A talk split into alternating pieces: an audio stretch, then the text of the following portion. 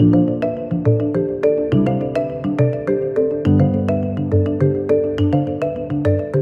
a special edition of Global Perspectives. I'm your host, Adam Hetts, Global Head of Portfolio Construction and Strategy, or PCS as we call it here at Janus Henderson. And for all of you that know and love our PCS team and our insights and maybe consultations, then you know it's not because of me, but it's because of the team. So I'm excited for this episode where I get to interview two of my team members. We've got Laura Reinhard and Sabrina Geppert, both senior portfolio strategists. Laura and Sabrina, welcome to the show. Hey. Hi, thank you for having us. So we've got Laura here in Denver with me, and we've got Sabrina in London. So truly global perspectives that we're bringing you today. And so, at the risk of stating the obvious, here on the PCS team, our daily job is working with Janus Henderson's clients. We deliver customized portfolio analytics, and more importantly, we bring that data to life with our insights on not just your portfolio, but on the thousands of other client portfolios we have in our database. And we also publish those insights for broader consumption, and that's the topic for today.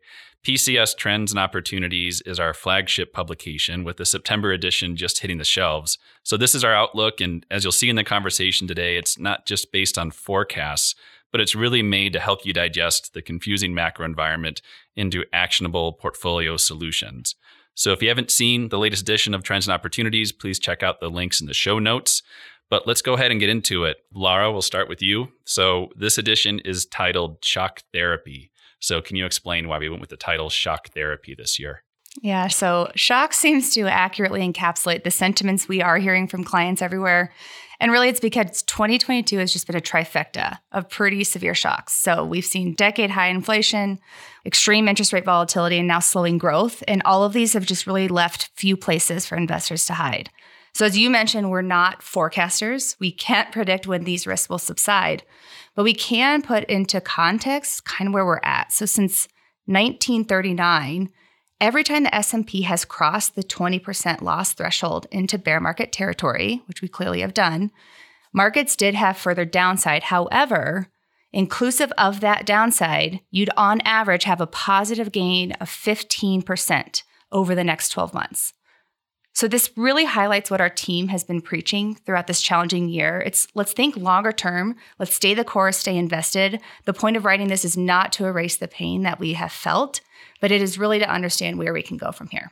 Thanks, Laura. I think that 20% drop in the subsequent returns on average is kind of a good indicator of some of the silver lining out there. And for those ex US listeners, if you check out the publication, we have some similar statistics on the MSCI World that kind of runs parallel to the results that Laura just mentioned.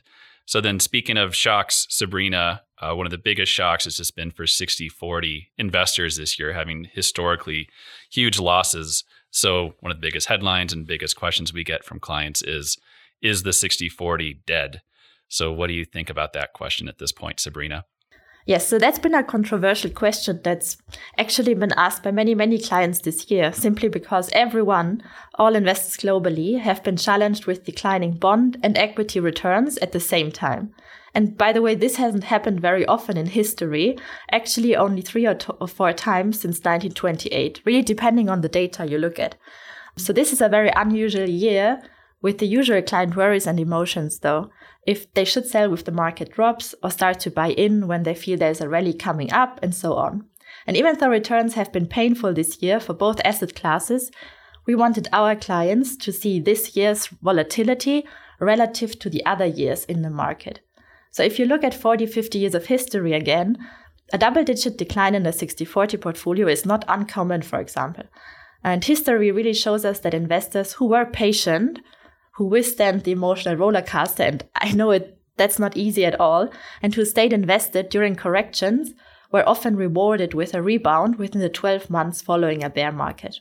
That's great, Sabrina. So I think history points to staying invested, but staying invested doesn't mean staying still. So let's go ahead and now break down the 60 and the 40 and kind of what we think is most important going forward in the equity and fixed income portion of typical portfolios. So we'll start with the 60 or the equities. And Laura, back to you.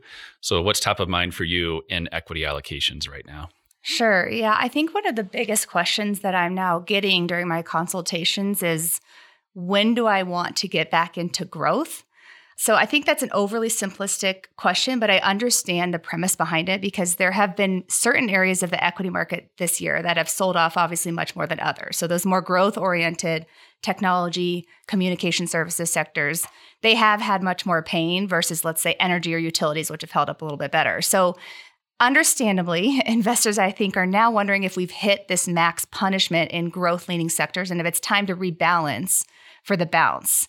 So again, I'm going to go out on a limb and say I'm not good. Our team is not good at predicting exactly when the bottom for these tech and growth oriented sectors will be.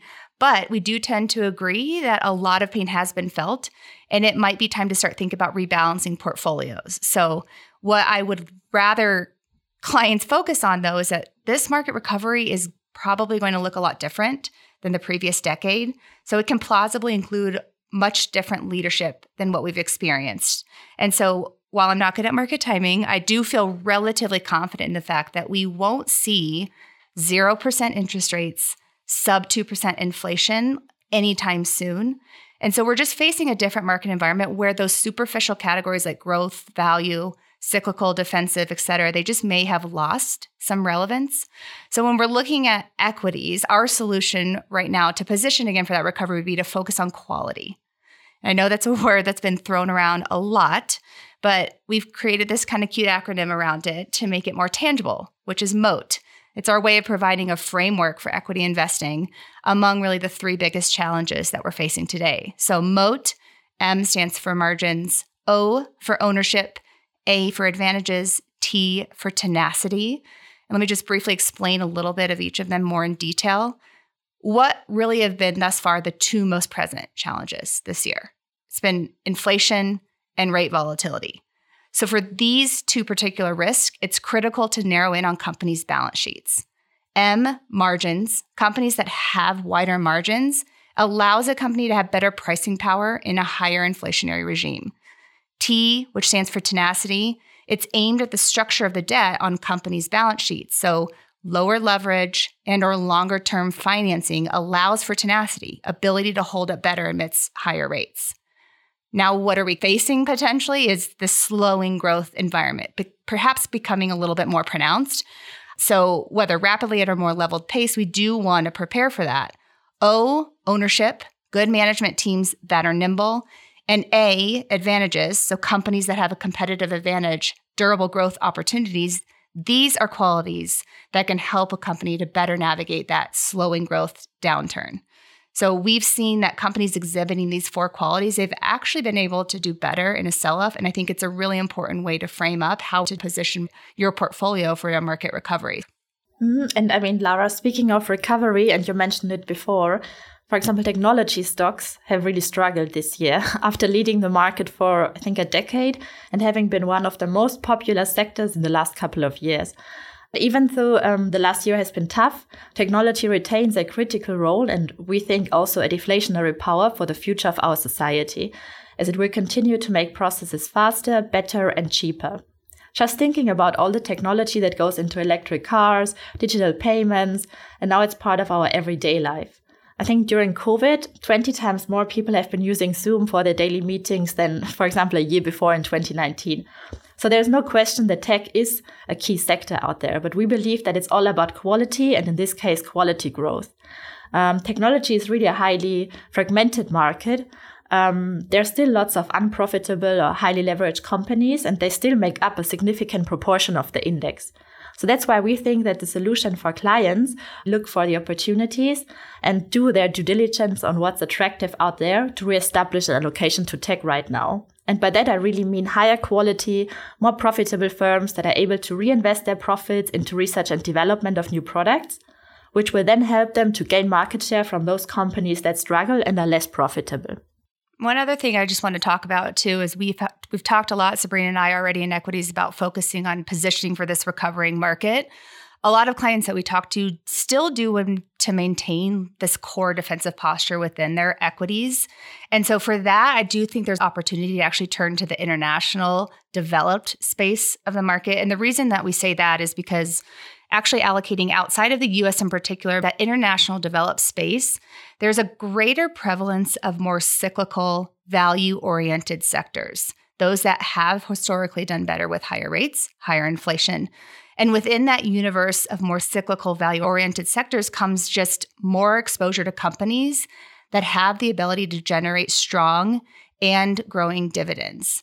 And actually, if you looked at the constitution of real returns for stocks going all the way back to 1970 in all regions across the globe, so real return meaning what's the return of components subtracting inflation out from that number, the majority of return comes from dividend yield and dividend growth. So it's hugely important in this type of a market where we have high inflation, and we are facing slowing growth potentially, that cash generation can really help be that ballast of financial professional portfolios. So these fundamentals we think are really strictly helpful as we face an uncertain path ahead. And in fact, if you looked historically, higher yielding stocks do perform better in a market downturn. Thanks. That was great. That's actually a relatively brief summary of what is the global equity landscape. So I like those concepts. Sort of quality is this profound lens to look at global equities and even technology, given the nature of the slowdown we're experiencing. And then just think about the mechanics of equities globally. You have the US and EM, more growth oriented regions. And then, as Lara just pointed out, ex US developed being a little more value cyclically oriented as a complement to work, you know, alongside the US and EM more growth oriented regions. So that's a good tour of the 60, the equity piece. So moving on then to the 40 of the 60 40, the fixed income piece. So Laura, we'll stick with you. So what's most important to you in fixed income right now? Uh, fixed income has been painful. Most people have been extremely frustrated with fixed income this year. It has been a rather unprecedented sell off across all sectors. I'm going to start first outside of the core of fixed income. So, in more higher yielding opportunities for bonds, there are attractive discounts with the sell off that we've experienced. There are, however, still a numerous amount of risks that we're facing. There's still interest rate volatility we could potentially see. And then there is the slowing growth environment that we're entering into. When we think about slowing growth environment and fixed income outside of the core, sectors like bank loans and high yield and convertibles and preferreds, all of those serve a purpose of getting yield. However, they do have more of this correlation to equities. They do have the potential to sell off with equities. So, in a slowing growth environment, we just need to be smart in terms of how we approach a fixed income allocation right now. High yield is a sector, for example, that historically has been in portfolios to generate income. Right now, with the fundamentals of where we're seeing high yield spreads at the moment, they're currently at about 482. Historically, going back to 2000, if we were to look at the average peak of high yield spreads, and we're taking out COVID, we're taking out 2008 because those were pretty extreme levels. Even with that, if we looked at average peaks of high yield spreads going back to 2000, those were at 838 basis points. So if we're at 482, the potential for spread widening in high yield is pretty great. So, as we're facing a slowing growth environment, these single sector benchmark constrained allocations, we think they potentially introduce too many risks. So, our solution for fixed income, particularly outside of the core, is to go with a diversified approach. Most of the clients that we work with allocate to the multi sector bond category because of the flexibility to one, be able to allocate to multiple sectors, not just one and then, more importantly, to just be able to pivot. As the market is changing so rapidly, they can overweight one sector when it looks attractive and then quickly pivot to a more attractive level as spreads potentially blow out in high yield, for example. So, Sabrina, any thoughts on fixed income that you want to add? No, I think um, I totally agree with Lara that any kind of strategies at the moment that give investors the flexibility during these uncertain times, possible or potentially recessionary times, um, right now really deserve their place in clients' portfolios. There's a wide spectrum of these alternative strategies out there because often investors are staying away because of their complexity or because they don't really know where these alternatives fit in their asset allocation. And I'm not just speaking about fixed income alternatives. Obviously, with those, you can even benefit from the interest rate volatility you see in the market because they are benchmark unconstrained. As Laura mentioned, you have the flexibility to adjust their credit and duration exposure accordingly. It's not just these fixed income alternatives, but also more broadly, equity like ones or multi strat. They usually provide different risk and return exposure. So, really, what clients want at the moment. Uncorrelated returns usually have a lower beta to traditional asset classes. So, in a nutshell, really, that is what we would call alternatives. But to be successful with these alternatives, it's really important to follow a clear intention and be really upfront on the role they should play in a client's portfolio. And then I think they are really a great tool, especially, as I said, in the uncertain times right now that we see. So when you're talking about these alternatives, Sabrina, the unconstrained, non-traditional, kind of lower beta, lower correlation strategies, can you give some examples of, of these types of strategies that you're seeing in client portfolios? Especially here in the UK, I would say we see a lot of client portfolios now holding more and more absolute return funds but also funds that are, we would say, fall in the category of multi strategy. So in between fixed income and equity alternatives that really cover very broad range. And usually they also often include a couple of like different strategies. For example, hedge funds, commodities, anything kind of like global macro, etc. So everything that's uncorrelated in the current environment is very, very popular at the moment with our UK clients and in their portfolios. Okay, great. So we've covered the 60 40, I think, pretty well. It's, it's not dead. It needs some changes. And I think the concepts we talked about with equities and fixed income are pretty universal or global in nature. But being a global team, we still have different regional focuses that are driven by different regional clients with different needs. So, Sabrina, sticking with you, can you talk about just the EMEA region and what you're seeing that you think we haven't talked about so far that maybe has become a bigger focus for you locally than what you've seen in the US? Uh, yes, so on top of the of the ongoing volatility on the global markets, as you said, Europe is just struggling on top uh, with an energy shortage, which has just been triggered by the imposed sanctions following Russia's invasion of Ukraine in February this year. So these shortages, along with our global economy coming out of COVID caused a rapid increase in inflation. And obviously, I'm really speaking about double digit numbers that we have seen last in the 1980s. So at the same time, we really face, I would say, a moral dilemma here. As on one side, we aim to move towards greater sustainable energy production, um, achieving, reaching the net zero goals out there. While on the other side, we're also just trying simply to keep the lights on as our gas prices soar. So we've had many clients asking us this year if this whole trend into ESG strategies that we've seen in 2020 and 2021 is already over. I mean, that's a very legitimate and topical question as well. But that's also why we thought one of the themes in our EMEA trends and opportunities piece is sustainable investing and not only how investors can tackle all the problems around, you know, it greenwashing, the inconsistent and backward looking ESG ratings, but also how to be positioned in terms of the energy transition in the future. And we definitely think that sustainability has evolved over the past couple of years.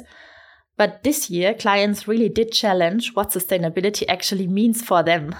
So that's really a big difference. And of course, I mean, the ESG space is still maturing and will remain over the next couple of years a diverse space. And there's no off the shelf ESG solution available for any investor.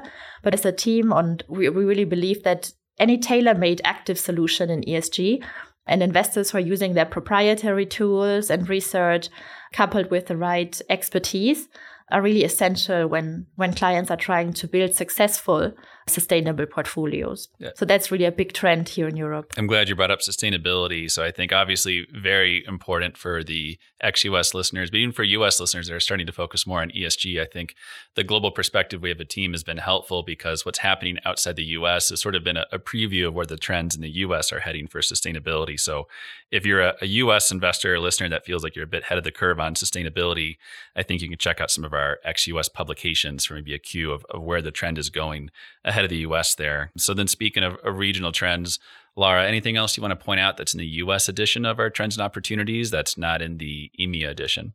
Yeah, I, I, talked about fixed income a little bit, but I'd like to take the conversation back to fixed income and more along that core portion of fixed income portfolios when we talk about US.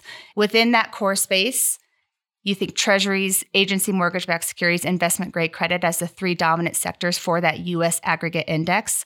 We see one of the trends is into that agency mortgage backed market. The reason being it has sold off actually more than treasuries and investment grade credit because with what we've seen with mortgage rates skyrocketing this year, the benchmark is primarily comprised of the lower coupon mortgages, two two and a halfs, for example.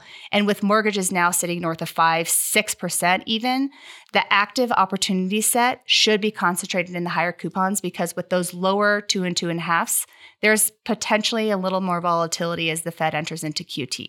So it's a great opportunity to get defensiveness in a fixed income portfolio, but we just think that an eye needs to be placed towards actively navigating the space.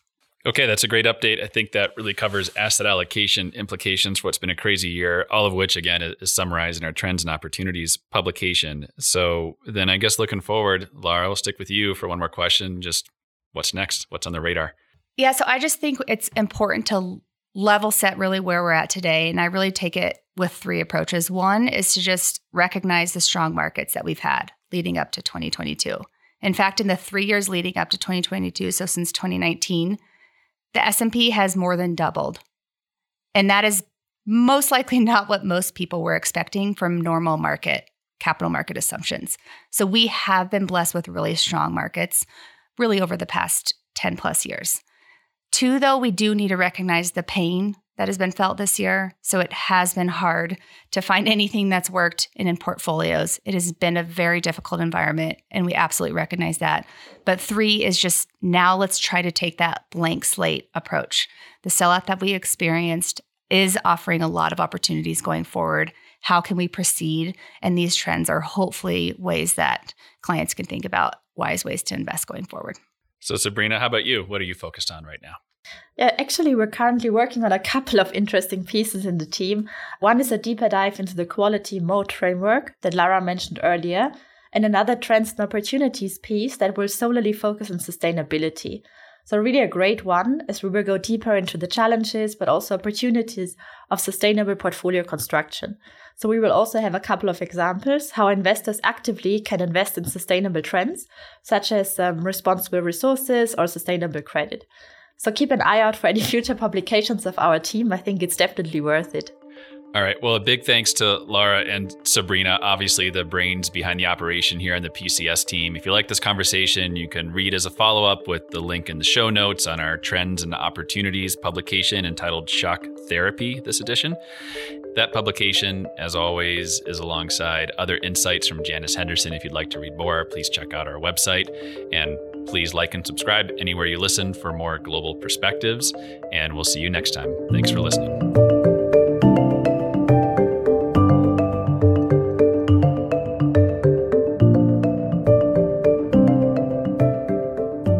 The views presented are as of the date published. They are for information purposes only and should not be used or construed as investment, legal or tax advice or as an offer to sell, a solicitation of an offer to buy, or a recommendation to buy, sell or hold any security, investment strategy or market sector.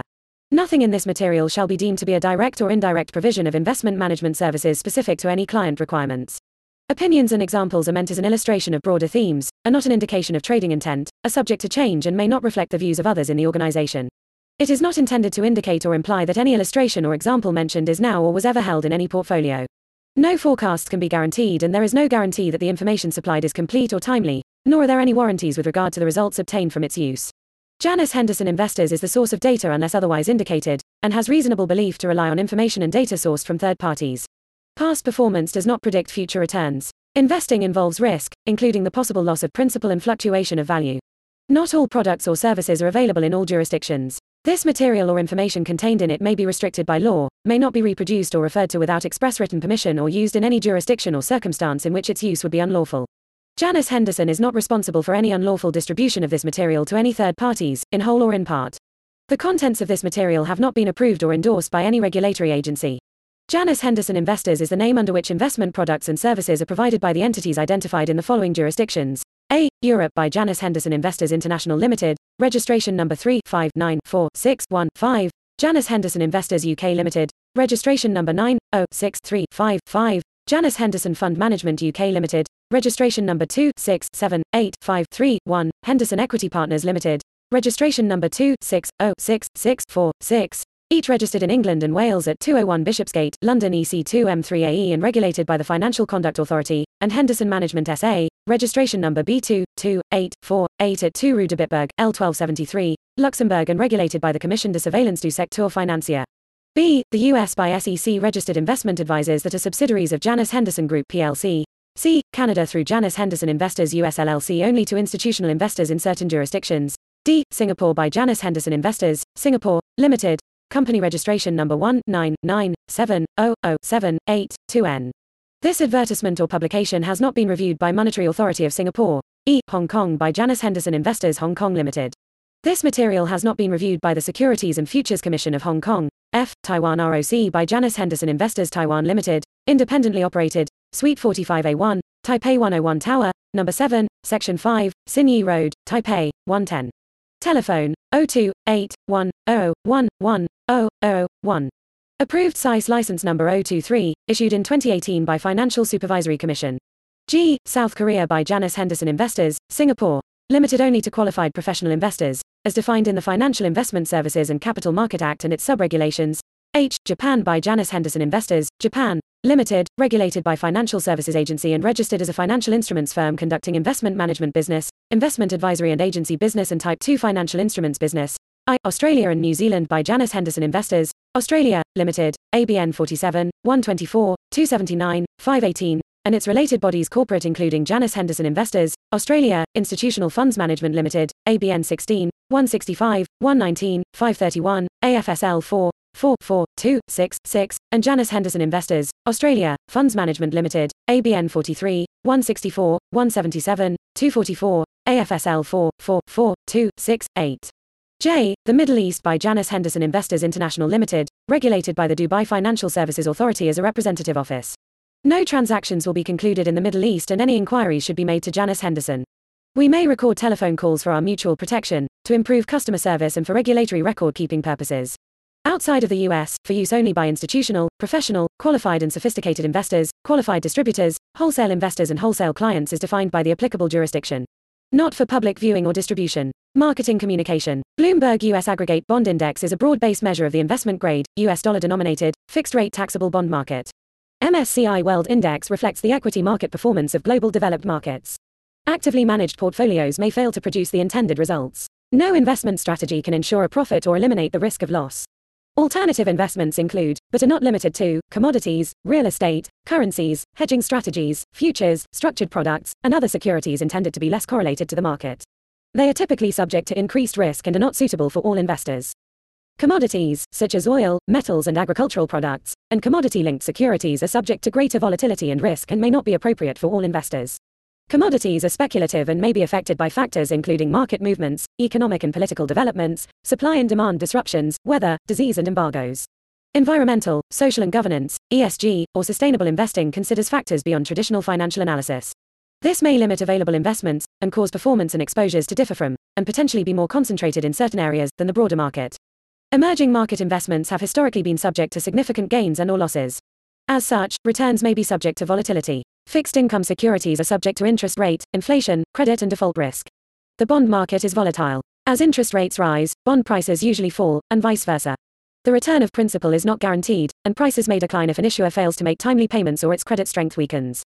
Foreign securities are subject to additional risks including currency fluctuations, political and economic uncertainty, increased volatility, lower liquidity and differing financial and information reporting standards, all of which are magnified in emerging markets.